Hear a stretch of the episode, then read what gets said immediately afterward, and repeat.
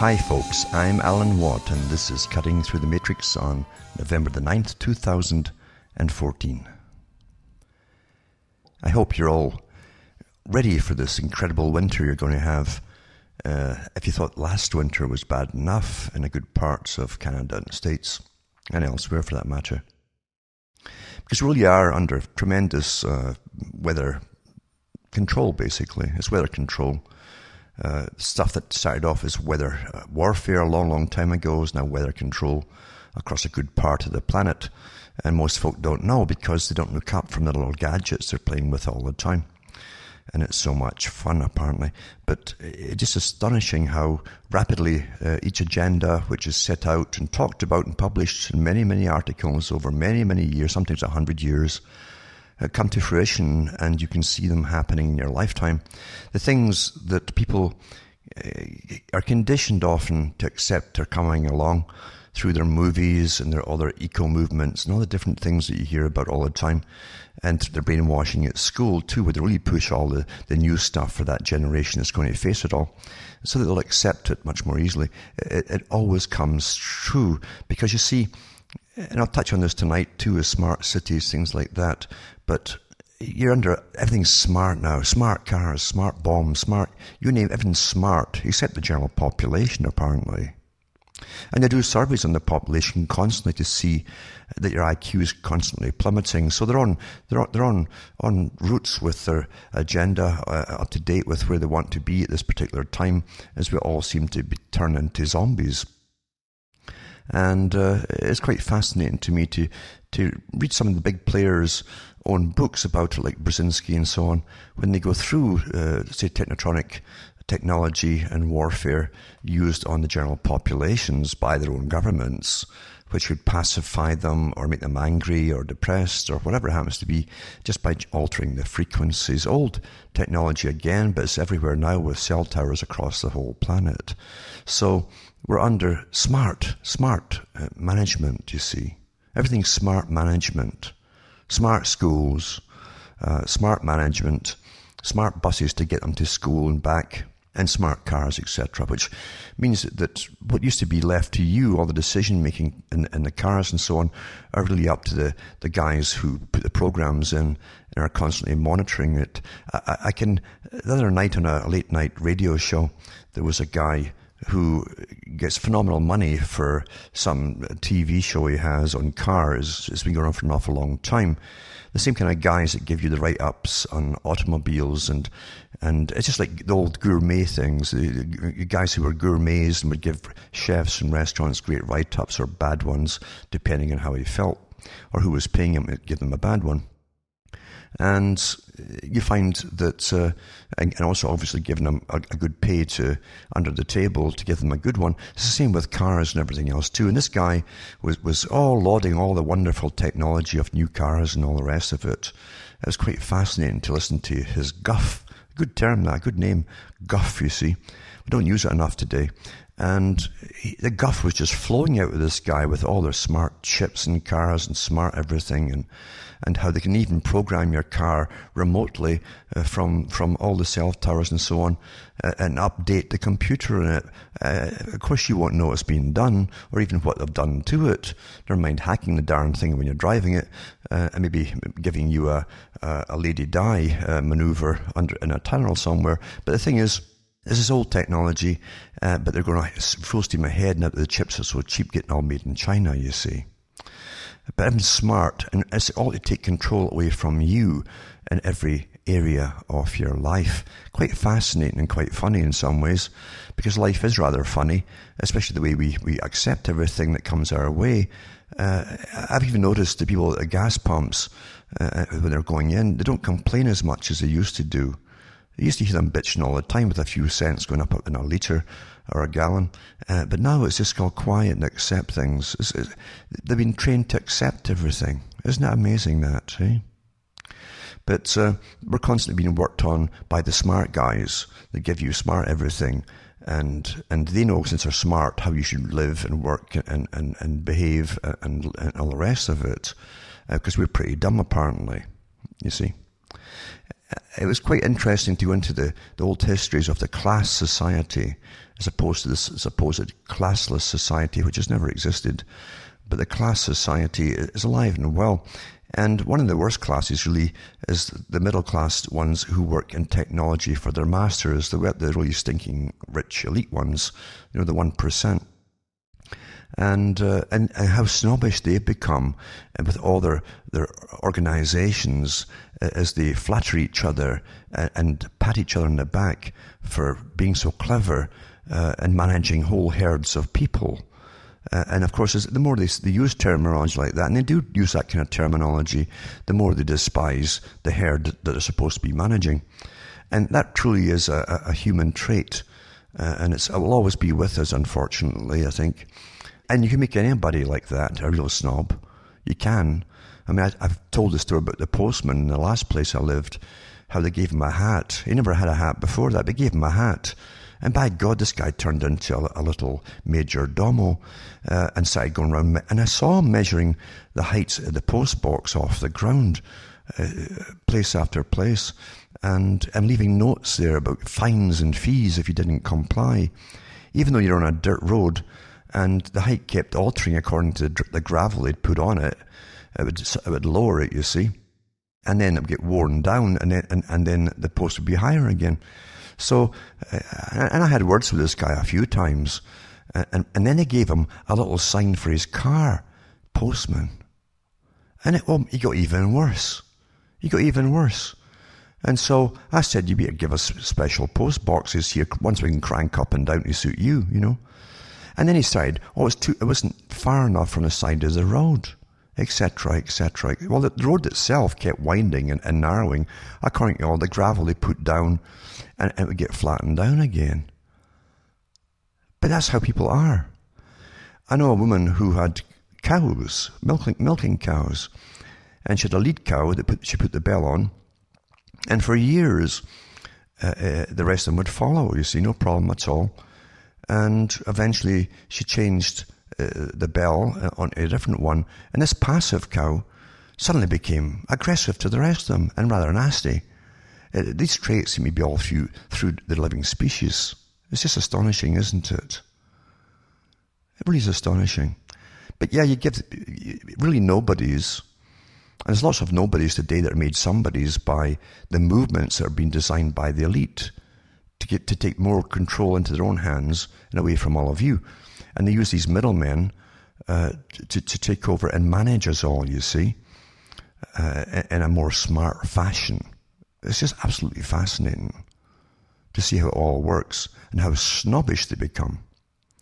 It's like the old stories about the, the, employees of the very wealthy houses, uh, uh the staff in the 1800s and in the early 1900s, and how the staff themselves become more snobbish than the folk that they worked for.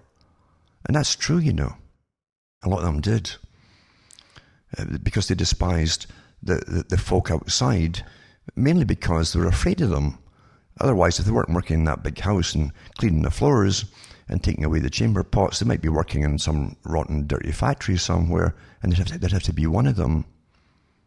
Quite amazing, isn't it? Sad thing. And it's true, you see, humanity really is not logical. There are many traits built into humanity that others have studied for an awful long time, centuries and centuries and centuries. And that's why Bernays was so successful. Because he came from a long, long lineage of people who studied purchasers, people who bought things from people like themselves, their ancestors. And they could find all the traits out and the snobbish traits and what appeals to snobbery too to be different. People forget, in fact, that even in the 1800s, even in other countries uh, in earlier periods, certain things couldn't be worn by the peasantry. And when silk came out too, it was forbidden in England for ordinary folk to wear any kind of silk. That's I mean, it's kind of a joke too because they couldn't afford it. But if they could afford it, uh, it'd have been a, a, a really big offence to wear it. You'd be pretentious, you see. And the elite have to have all that kind of thing. And you also, when you go into the histories of France, especially, one of the most decadent countries at times uh, in history, uh, where the, the, big ladies in, in, the 17 and 1800s had huge parties and balls and all that. and, uh, and, and they would order their finery, their finery, their dressing and, and jewelry and so on, especially made just for that one party. And they wouldn't wear it again. Isn't that something? And there was one of them wore a, a bird cage in her hair. They made them so darned high, it was like three stories high, just to be different than all the rest. Vanity and pomposity. Quite something, isn't it? Scary that. Now, the wise people, of course, down through the ages, studied us, all of us. And they knew how they could manipulate us because we're not quite logical. You see, this, this thing called humanity, we're human. Human. Human is not a, if you're human, you're not a robot. You're not Mr. Spock in Star Trek. You have other things, other drives, all these things working uh, subconsciously, and you have emotions. You have a lot of emotions all working sometimes against each other at times and they're not quite logical because of it. You, you have fancies for things, you fancy things now and then, which again is an emotional thing as opposed to a necessity, something which is necessary.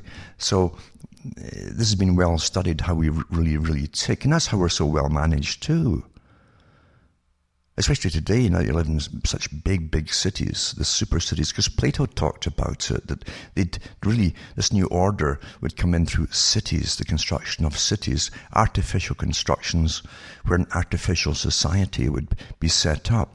Because people inside cities exist to create some other abstract thing called money, as opposed to just growing what you need and eating it and so on, or hunting. You use coinage uh, uh, for money uh, some kind of currency, and you everything that you need in a city must be brought into you in the city. Therefore, the cities would be the dynamos in a sense to uh, bring in and dominate the world. And now we have super, super cities, and, and again down to smart cities. Commerce, commerce, commerce rules. You see. And once again, in the city, because you're an artificial, artificial uh, construction, you've been brought up with a lot of traits that you don't know you actually have, and a lot of little fears you don't know you actually have. Because uh, as you're growing up, you'll, you'll start to realize uh, before you earn money that money's a real necessity in the city, and that creates a fear if you don't have it.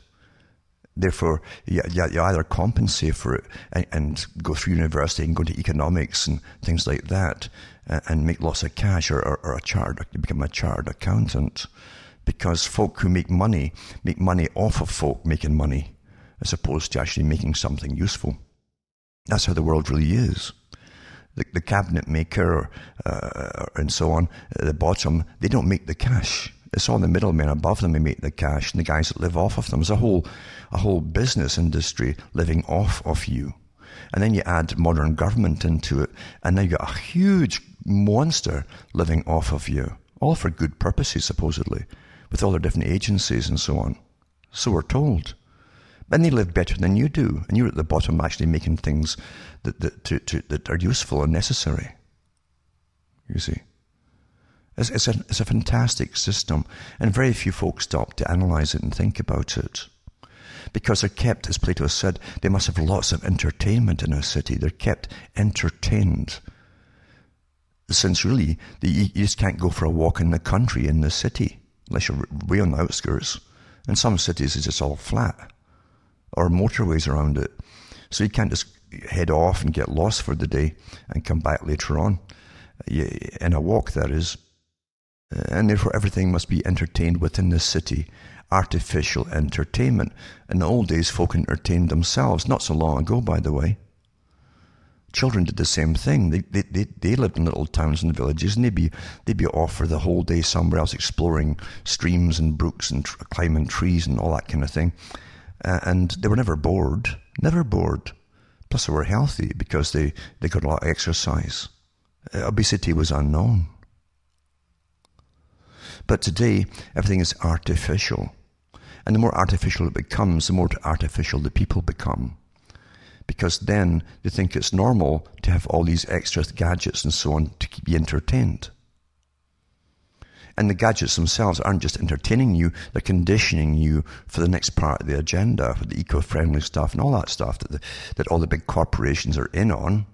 even though the big corporations, they supposedly are the biggest polluters, because it's got nothing to do with reality. It's agenda driven. Everything's agenda driven. Absolutely everything. You all know of the Agenda 21, the agenda for the 21st century, put up by the United Nations uh, and the Millennium Project. They got different names for the same thing.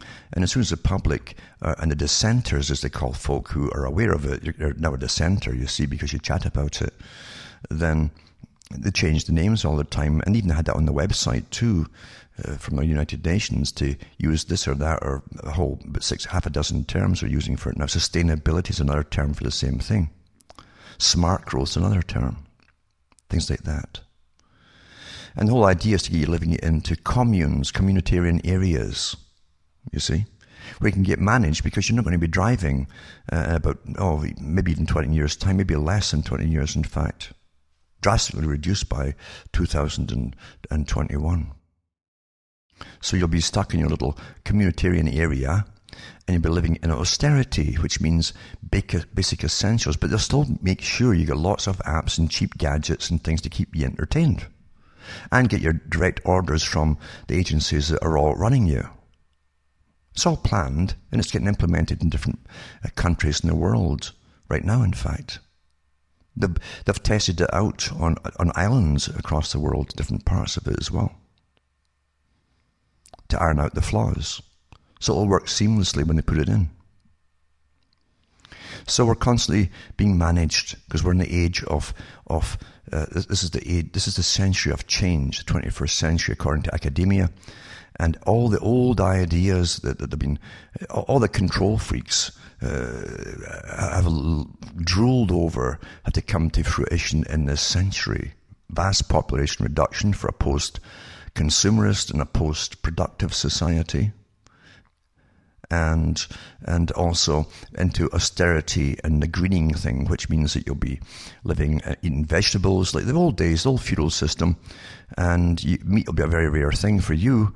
While the elite themselves will still be having their 20 course uh, uh, big dinner parties and so on, and eating the best steaks and so on, etc., etc. But not for you. Not for you. You see, you don't, your genes don't warrant it, apparently, because you're not successful even though you might think you're successful and getting along and you have, uh, you, you might think you're actually middle class. Middle class is quite something else, you know. A lot of folk in the US surprisingly think they're middle class. Whereas in the UK, they would be considered a, a middle class in the UK system.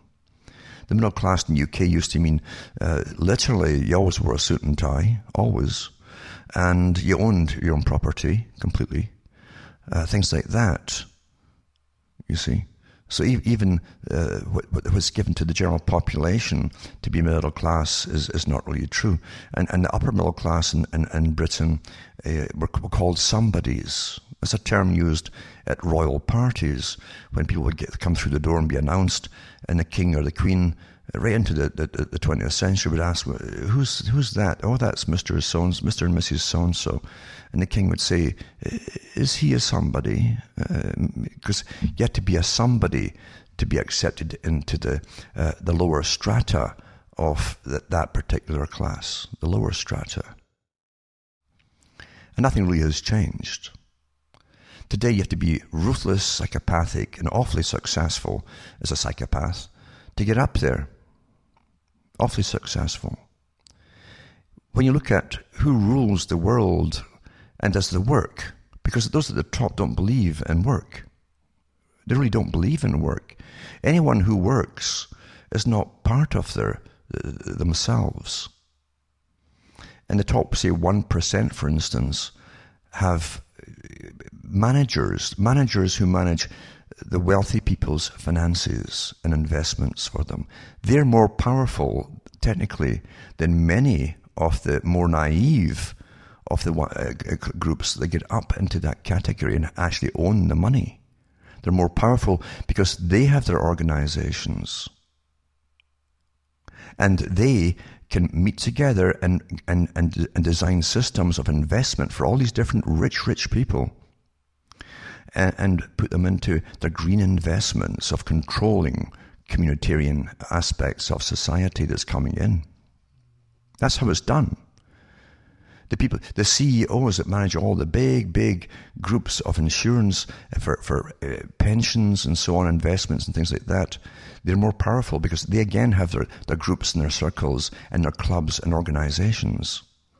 And now they have a massive amount of money, although it technically belongs to other people, and they decide where it's all going to go and how it's going to go and what conditions are, are put on it when it goes to do something. That's how the world is really run.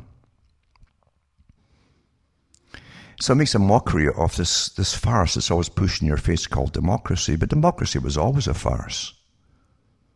The idea is utopian, but the reality is always a farce, you see. Because you can't get a utopia with human nature being human nature, which isn't always logical. There's more to us than pure logic. There is emotion, lots of emotions.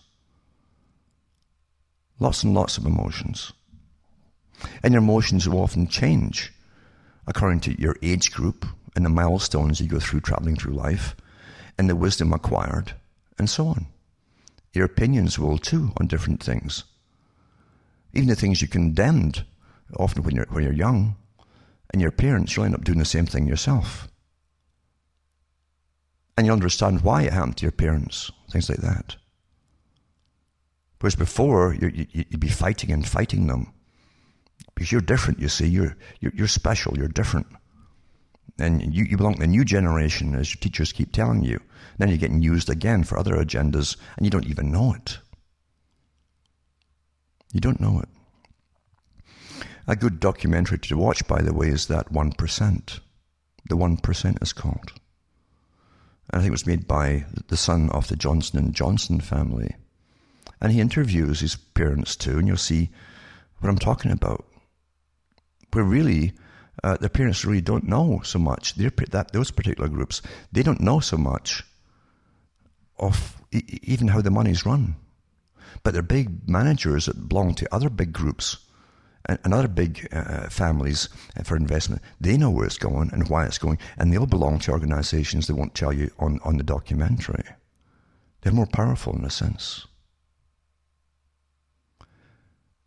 I always think of Bernays. Uh, Bernays said that that in the early days of marketing uh, and mass advertising and so on, he said rather than just publish and publish and publish lots of lots of leaflets to, for advertising and so on, he says send agents out, send them out into communities. But before you go do your homework, look at the phone books see what churches are, are there as, as, an example, what organizations exist, all kinds of organizations.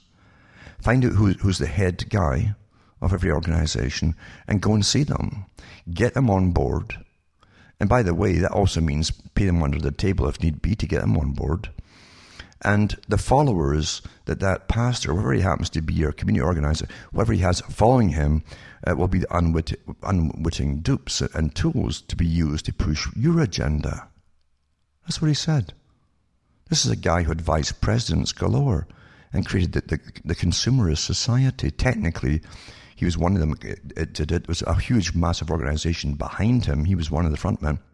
But it was also to, to start shaping cultures, whole cultures of nations, not just the US and also how to get them into wars and use them for wars. Whole, whole nations to be used for wars for private business. And he actually did it in the US. He used the US to invade a, a place in South America. Because one of his biggest clients was the United Fruit Company. And the country had elected its own leader in a democratic election and the people demanded wages and so on, better wages rather than slave wages they were getting for this private corporation that previously run the whole country, a US corporation.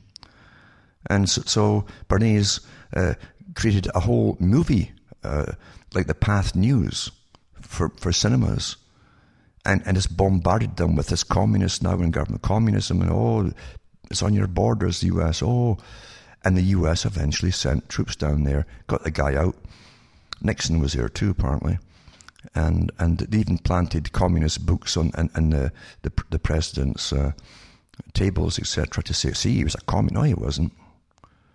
And things went back to normal. The United Fruit Company, the biggest client that Bernays had, uh, uh, ran it as, as always had done afterwards. But he used the, the US taxpayer to do it all for private business. And that's never stopped, by the way. Never stopped. Now, from that era of Bernays, when he first started off, uh, he was involved in everything, including the setting up of the League of Nations for President Wilson. And of course, the group behind Bernays himself had bigger plans for the world. And we're living through it today. But Bernays, as I say, really paved the way openly, more openly, as to how it's done, and uh, whole instruction courses and universities and so on were based on his marketing ideas. Not just marketing, but how to manipulate whole populations of people to buy your particular rotten product. In other words, it's perception management. That's the key to everything.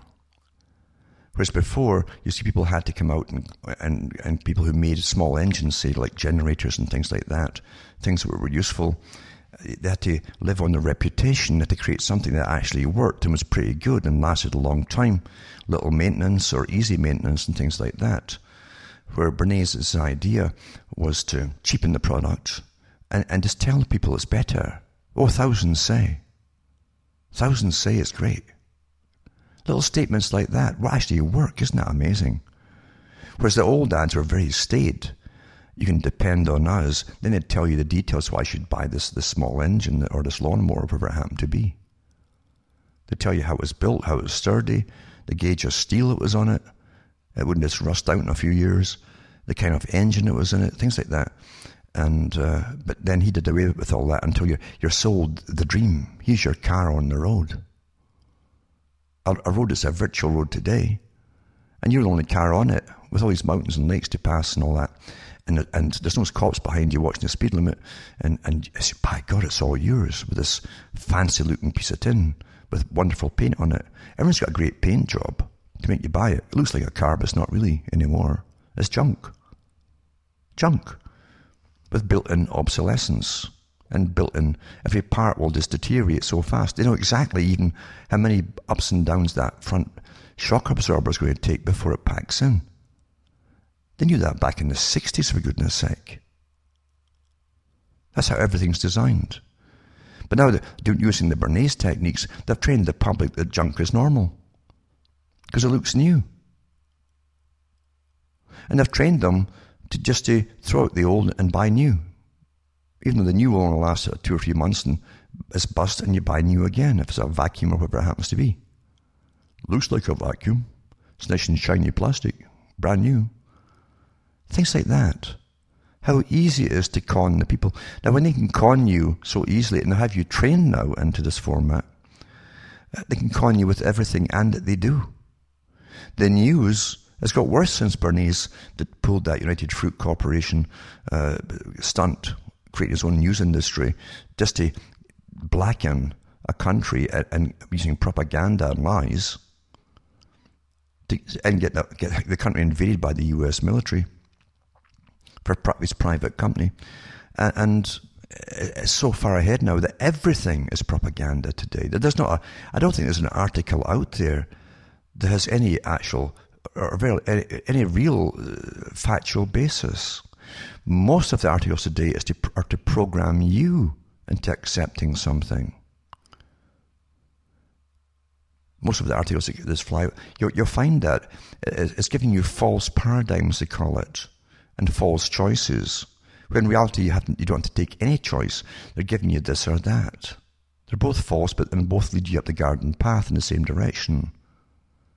That's how perfectly understood we are and how perfectly manipulated we truly are.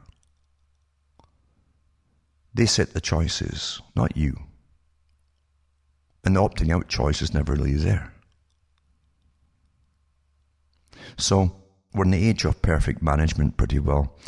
And if you think it's perfect now, wait until another 10 years' time, if we're, if we're around by that time, and uh, you, will see how perfectly well it's all managed. Now, they brought in the carbon taxes in California and pollution taxes, things like that. Other states are following suit. So some in the US have already followed it. Canada's very quiet about it, but they'll, they'll simply do it in a very clever little way, not to cause any ripples. And uh, the public will eventually catch on through word of mouth as they get hit to the gas pumps or whatever it happens to be, whoever way they're going to pay it and uh, and you'll find out that way because Canada Canada's more of a colony. It's not that colony mentality where they don't have to tell the public very much at all. It's rather strange that Australia is kind of much the same in a sense, although Australians in the last ten years or so are far more observant of what their governments are up to. But that's the kind of that perfect management. That's the key to everything. And it's amazing to me with all that goes on, the important things that matter to you personally are completely uh, brushed aside and forgotten with the deluge of stories, real, half true, and fake. Because you're constantly bombarded on a daily basis with, with, with junk called news. What is news? You can make up any story and call it news. It's new. That's where news comes from. It's new. It's a new story. And that's what they do. That's what they do. Amazing. Even though a US Supreme Court judge a few years ago, well, a case involving Monsanto, said that the news doesn't have to tell the truth. There's nothing written anywhere, there's no agreement made anywhere that news must be true.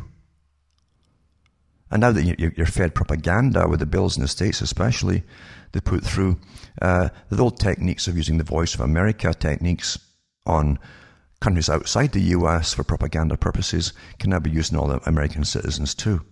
They don't have to do that in Canada or Britain because they've been doing that forever. They don't have these different rules. They can do what they want, in a sense. And they do. They do. Especially when you have uh, big companies, television companies, and radio companies, which are owned technically by the government. And um, everybody on board is sworn to secrecy at times as to how they operate. And they're an arm of government. Very, very effective for propaganda purposes. Like something else. This is the age of maximizing greed. Another term for profit today is taught in universities that greed is good. Milton Friedman, you see. And that there's no conscience whatsoever. The whole idea in commerce is to sell things. Doesn't matter how what you're selling or how well or poorly it's made. Just get it sold and use perception management to sell it all. Con the public. Get the money. And it's buyer beware time. It's their own fault if the, if the schmucks bought it that's how it's, it's figured. That's, that's normal, normal uh, tuition today in these different fields. I mean, look at cars today. They're so chinsily put together. Forget the nice shiny paint and nice contours, etc., and the lovely ads you've seen. They're put together with junk. Thin steel. Nice, thick, shiny paint, though. It looks like it's rather solid, but it's, it's all mainly paintwork. And the rest is plastic. And you can go around a new car and see everything that's going to fall apart in no time at all. And you're going to pay something like it's a mortgage to buy a car these days. How they've altered the perceptions of the general population so fast and their logic and, and their critical evaluation of things so easily done in such a short span of time, really. And, um, if something is going to start falling apart after three or five years and you're, you're still paying it off, as I say, it's about a mortgage today. Uh, why, why don't you just say this is junk? You know, uh, is there anything out there that's not junk? And I tell you, it's a hard thing to find things that aren't, unless you're really into big, big money. And even then, the bodies are going to rust apart and so on. However, the guy I mentioned earlier who uh, had this TV show on autos and so on, apparently isn't completely enthused by all the, the eco stuff that's coming through for the cars absolutely enthused, naturally he's enthused, he gets paid for being enthused by the big manufacturers himself.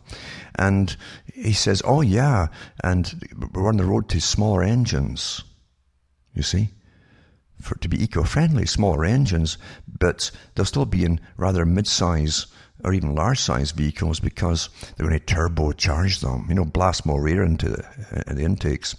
Uh, and that'll give the impression uh, that it's that it's, it's zippy and all the rest of it. But let me tell you something. You see, I was brought up in Britain, and Britain was always making small cars for the people. And these small cars, generally little four-cylinder jobs, the engines burned out in about 70,000 miles, sometimes before it, because it's high RPM.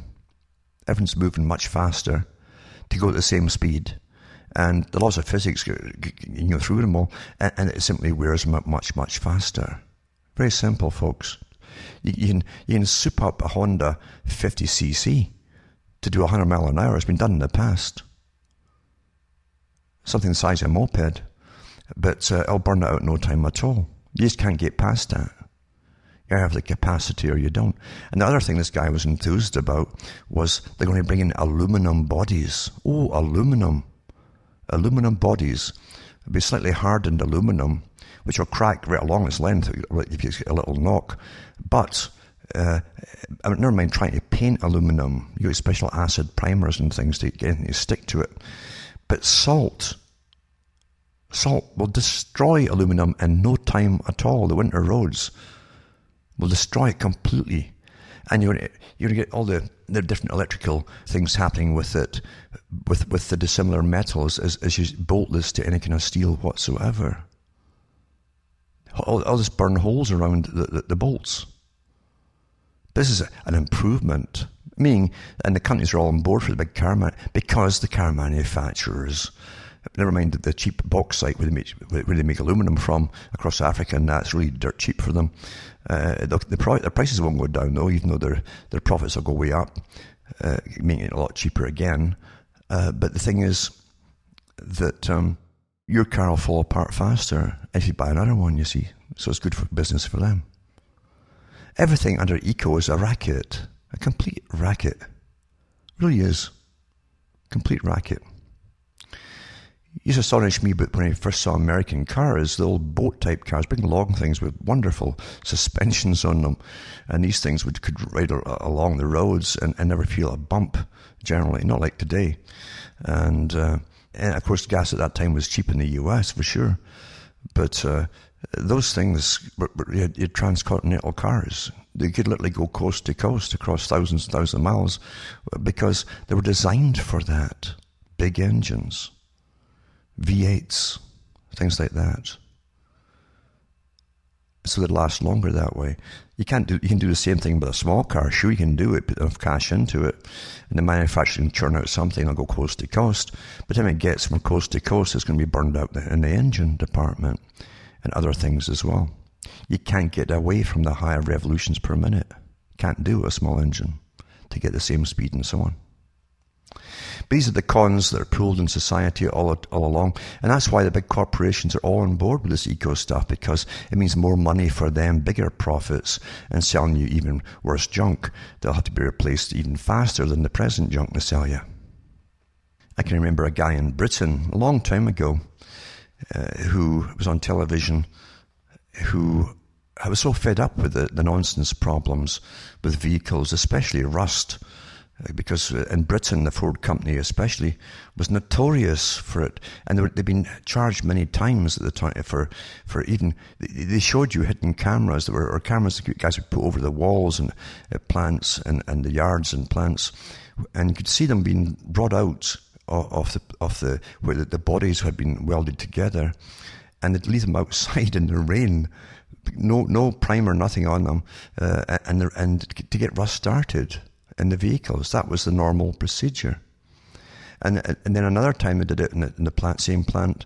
You saw a, one of the foremen, and he had a, a, a chisel, and he was scraping it just below the windshield wiper blades on the metal there, because that's and everybody had noticed that's where this particular model all, always started rusting.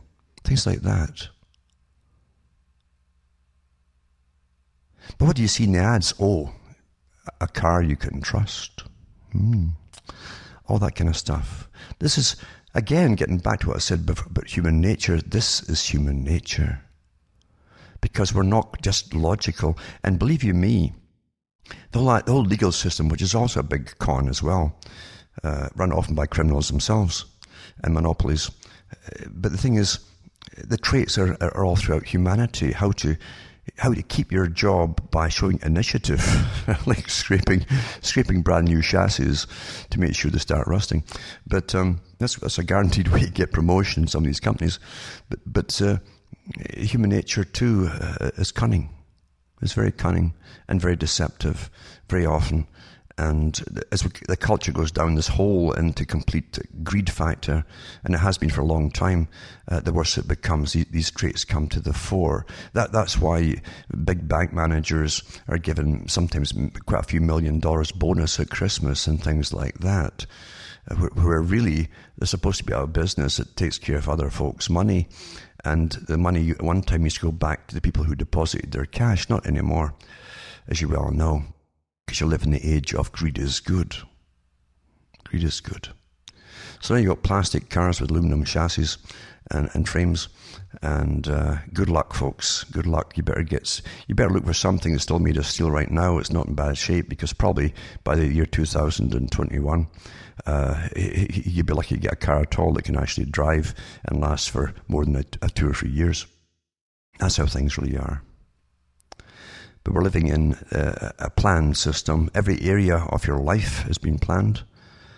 As I say, a communitarian must get pushed through rapidly, and it is being pushed through, by the way, with all other smart cities run by smart people who are all part of the smart education and their smart categories and smart universities, uh, all to manage you because you are the human herd, as they say. That's what they call us, the herd, managing the herd. Now, Singapore is a test site for many things that are put across the world eventually uh, because it's a small, well uh, managed little society. And this article is from CNET and it says Singapore plans to be the world's first smart nation. And the city state unveils plans for sensors that can help manage traffic congestion, detect air pollutants, and even remind you to take your trash out. Uh, so it says uh, the new plan aims to turn Singapore into the world's first smart nation, unveiled by the island state's Infocomm Development Authority. It's called IDA. Isn't that sweet, too? At the opening of the uh, CommunicAsia trade show today. Trials begin soon in the Jurong Lake District, a new urban hub about 40 minutes from the city centre. Above ground boxes connected to fibre optic lines will be deployed across the country at street lights or bus stops. The new boxes can be hooked up to sensors that can detect air pollutants, heavy rainfall, or traffic jams. One particularly Singaporean idea is for sensors that can report how full rubbish bins are, paired with cameras that can detect litter and remind litter bugs to pick up their trash. I knew, I knew folk years ago that went there for a visit, and uh, and literally, if, if a bit of paper falls out your pocket when you're pulling your wallet out or something, not you need your wallet anymore. Most of them, I think it's a, the first cashless people uh, nation. Then it's like you just committed, committed a murder or something. Uh, that, that's a huge crime there. It's, it's like a police state. Uh, and you need your ID card. Long before 9 11 happened across the world, uh, you need your ID card there to get on buses and trains and everything else. It's all cashless, you see. But says, given the country's tiny landmass, not much bigger than the city of San Francisco, it sounds more like a smart city. But while the scenario sounds tailor made for a happy civic society, privacy remains a concern, as does funding. Well, the thing is, you see that all the cell phone stuff, all the data is, being funneled through uh, into, into all the agencies there and security agencies and so on as, as they bring everything together their fiber internet access systems and cell phone systems. But uh, and they've even made it cheaper there to, to get very high speed internet. They got I think it's one uh, gigabits per second service similar to that offered by Google Fiber, and you can get it for fifty bucks uh, a month which is uh, yeah, it's fifty. Yeah, it's about fifty bucks US. So that's how they do things. That's how they get folk to go. Same, we, we, we all know this too. They make it a bit cheaper to start with, and you'll say, God, that's really cheap. Although, respect, if when they give you it free, beware. But watch, what anything that's free is a big con to get info from you. They call them mouse traps. They bait it saying it's free, and everybody rushes in like crazy. Or they give you it cheap. But it's not to suit, and you're paying so government agencies can monitor you. Quite amazing, isn't it? But uh, that's the that's a Singapore one too. And in this article two, it says uh, smart city sensors ready for rollout. Casey tells Web Summit. Says we've put sensors on 40 bikes in Dublin, Ireland, and right now they're feeding back as does data about pollution, traffic congestion, you name it, says the PCH boss. And uh, it says uh, Casey, the founder of $1 billion turnover PCH, has predicted a smart city sensor project demonstrated at the Dublin Web Summit could be rolled out in cities around the world. said PCH has invested in the project along with the Tyndall National Institute, the TSSG Waterford, and the National College of Art and Design, and Vodafone Ireland. This is a phenomenal project. We put sensors on 40 bikes in Dublin. Right now, they're feeding back us data about pollution, traffic congestion, and you name it. There's so many applications coming from Ireland. You say, can see it being uh, uh, big in Chinese cities, but why stop there? Every city needs this, he says. You think it's all so they can see how much pollution's around? Do you really think that? Do you really believe that rubbish? Hmm? And it says, um, Kieran Drain what a strange name that. Uh, Kieran Drain. Drain, eh? Is it the brain drain? Chief executive of Tyndall said, This is a smart city. The sensors we're trialing in Dublin today are small, uh, but we'll get them even smaller and lighter. Knowing about air quality and traffic all over the city can help cities plan better. Really? For what? Also said the trials called the City Sense project has lots of implications for individuals. If you've got bad asthma, it can tell you whether you should get out. How many folk have asthma? Hmm? If you want to go to work quickly, it can tell you what the traffic is like in real time. Casey said he had visited the Tyndall National Institute many times and wanted to introduce its research to startups going through PCH's accelerator in San Francisco called Highway 1. Tyndall has so many ideas uh, we can help be commercialized. He said, we want our entrepreneurs to tap into the phenomenal things they are doing. You think it's all about pollution? Do you really believe that? Nonsense, nonsense, nonsense. It's all part of the totalitarian system of, of complete observation in the totalitarian um, uh, information system we're living under today to get better and better for those very, very purposes. Quite something. And also, everybody forgets this because we're bombarded with news, as I say. Most of it's hype to terrify you. Uh, and that always takes the biscuit because folk, human people will always go to uh, things that terrify you uh, before you look at any other story because you're scared stiff. You see, you might save yourself. That's how, what you think naturally. If you if you if you if you read the terrifying or listen to the terrifying stuff first, you see. But um, when you're doing all that, you're missing all the other things that are really going to hit you because the terrifying stuff generally doesn't materialize. Everything's done, everything's done incrementally as you're trained and trained and you adapt and adapt. But it says tens of thousands of inner city Brisbane residents have woken this morning to the stark reality of life inside the G20 red zone, where flying kites and carrying eggs could attract increased scrutiny from thousands of extra police.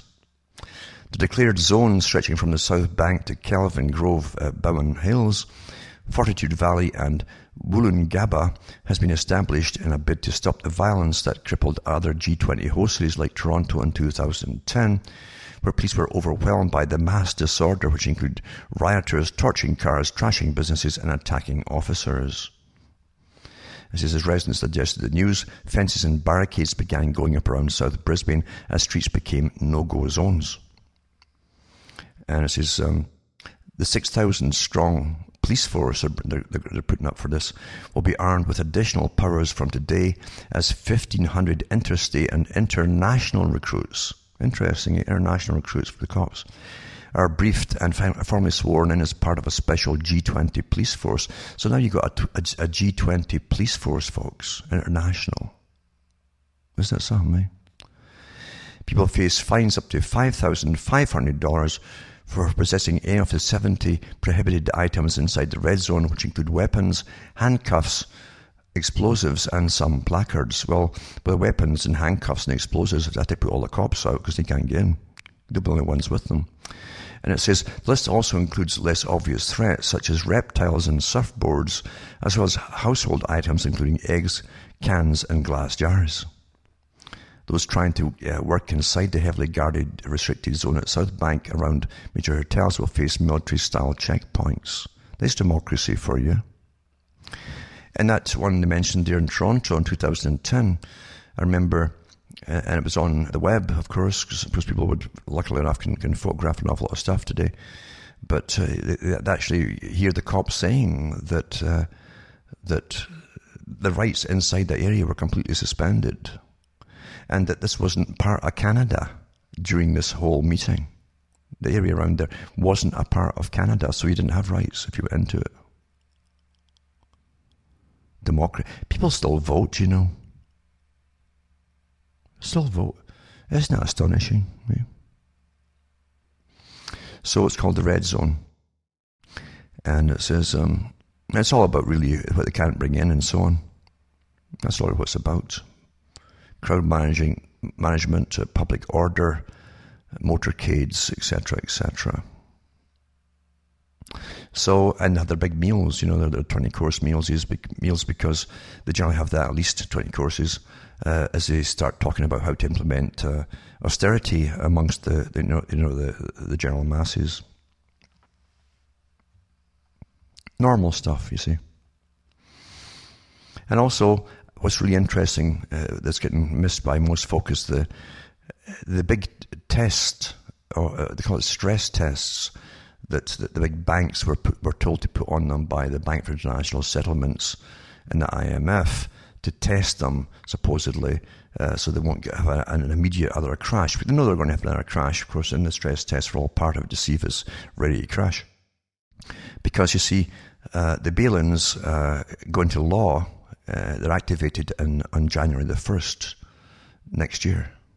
Just, just in a couple of months' time, that's going to be in, in vogue and uh, that they start grabbing all your cash at the bank for their investors, but they'll take all the depositors' money.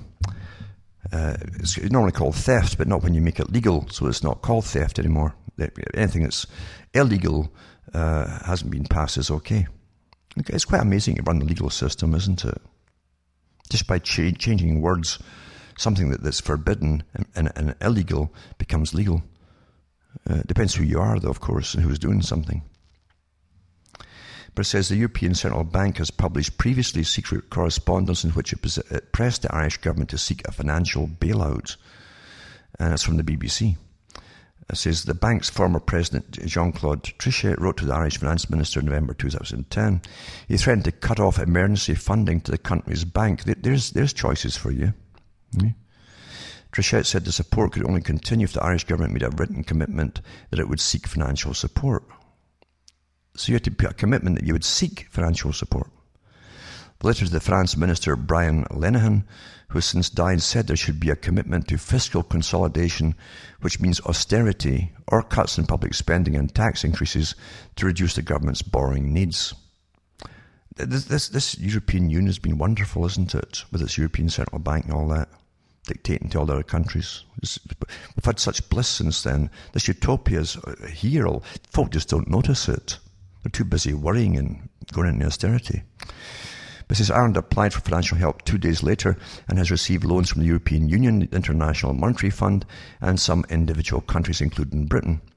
The total foreign assistance agreed was six to seven point five billion pounds, which is, I guess, fifty-two point eight billion uh, British pounds. I'm not sure. No, it's euros. Sixty-seven point five billion euros, which is fifty-two point eight billion pounds though in the event it was not all paid out. So, blackmail is blackmail. What kind of choice is that? You know, what kind of choice is that? And who encouraged them all to give up the big banks now and to give all these loans out in the first place? The same group that's now you know, de- demanding that they, they sign these agreements. It's, it's quite amazing, isn't it? But they don't make these things illegal, all this, all this blackmailing stuff and so on. And then South Africa suffers another credit rating downgrade as well, which is nothing new uh, because they want. Uh, you understand, uh, this article actually says, uh, BBC again, the ratings agency Moody's has downgraded South Africa's sovereign debt rating. We've just for, all forgotten that Moody's and a few other ones, Standard & Poor and so on, all have other big clients. They, they don't work for free, uh, if that's what you think, and, and give out all these stats about things.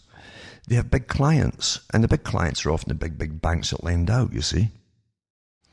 So if they can get Moody's to downgrade a country, then that country's government, when it borrows money, must pay a higher interest rate when it's been downgraded. This is great for the big banks, the international money lenders. It's everything is such a racket. It really is. Such a racket. Quite some, isn't it? Quite some.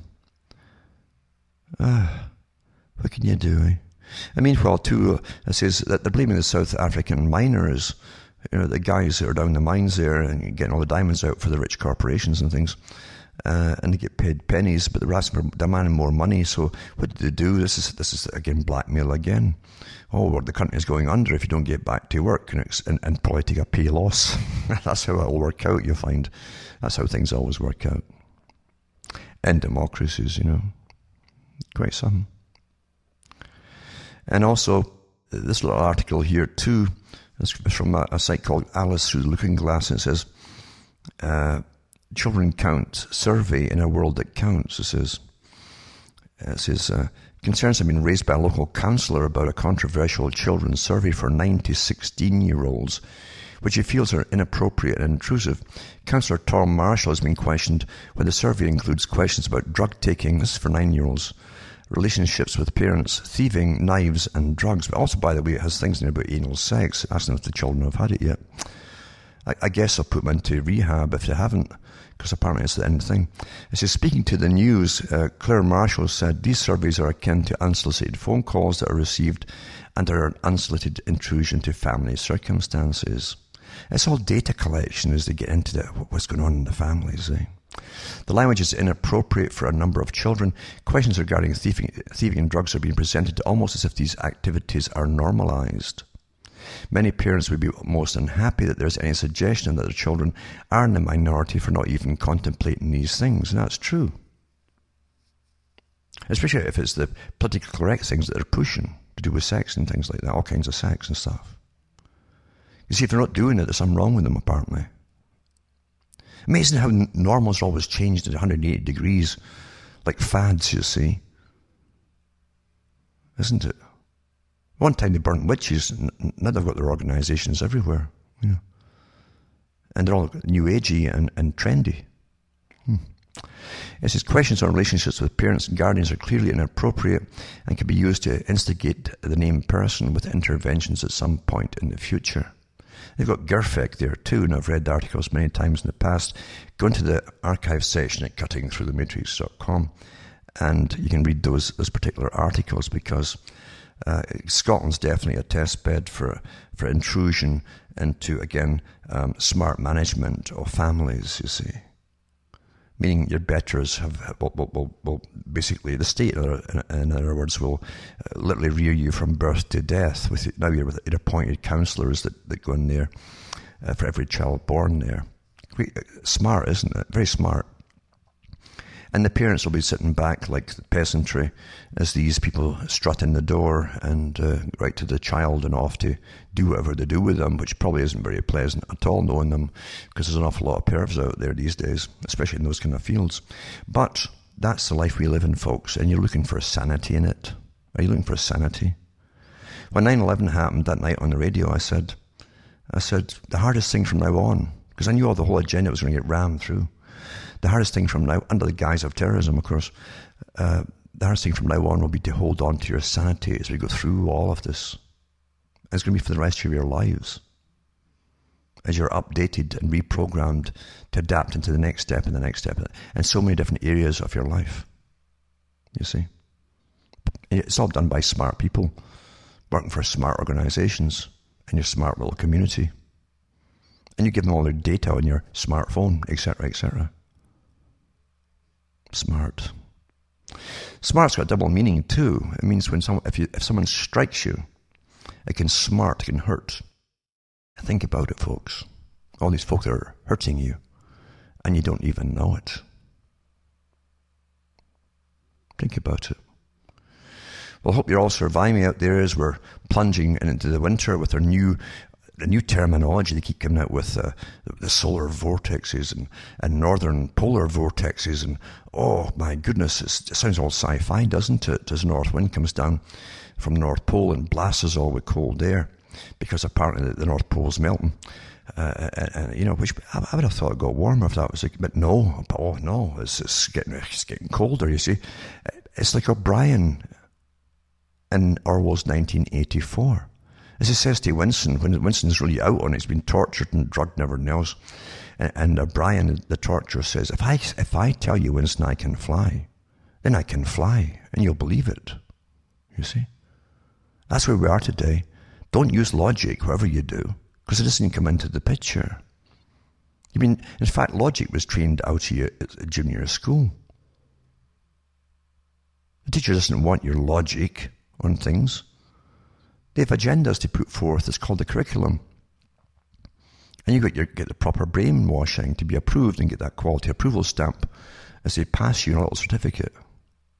That means you're fit enough and dumb enough to work in their system. You see? So life's a bit of a joke, as I say. Definitely a bit of a joke if you stand back and just sort of look at it. And it's getting crazier all the time as O'Brien teaches you that he, he, he, can fly if he wants to, and you know you can't because you're just a little old Jew. And Eastasia as our ally today, and not be our enemy tomorrow. Or, and if you say if you parrot him on that, you'll say, "Oh no, East has always been our ally." You can't win, you see, by using uh, the facts that they hand to you to debate using your logic. You can't win. It's not meant that you win. You're meant to be trained to doubt your own logic. That's the whole point of it all. Perception management, not what is, but how you're going to perceive it.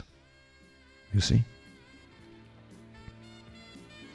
Well, from Hamish myself from Ontario, Canada, it's good night. I mean, your God, your gods go with you.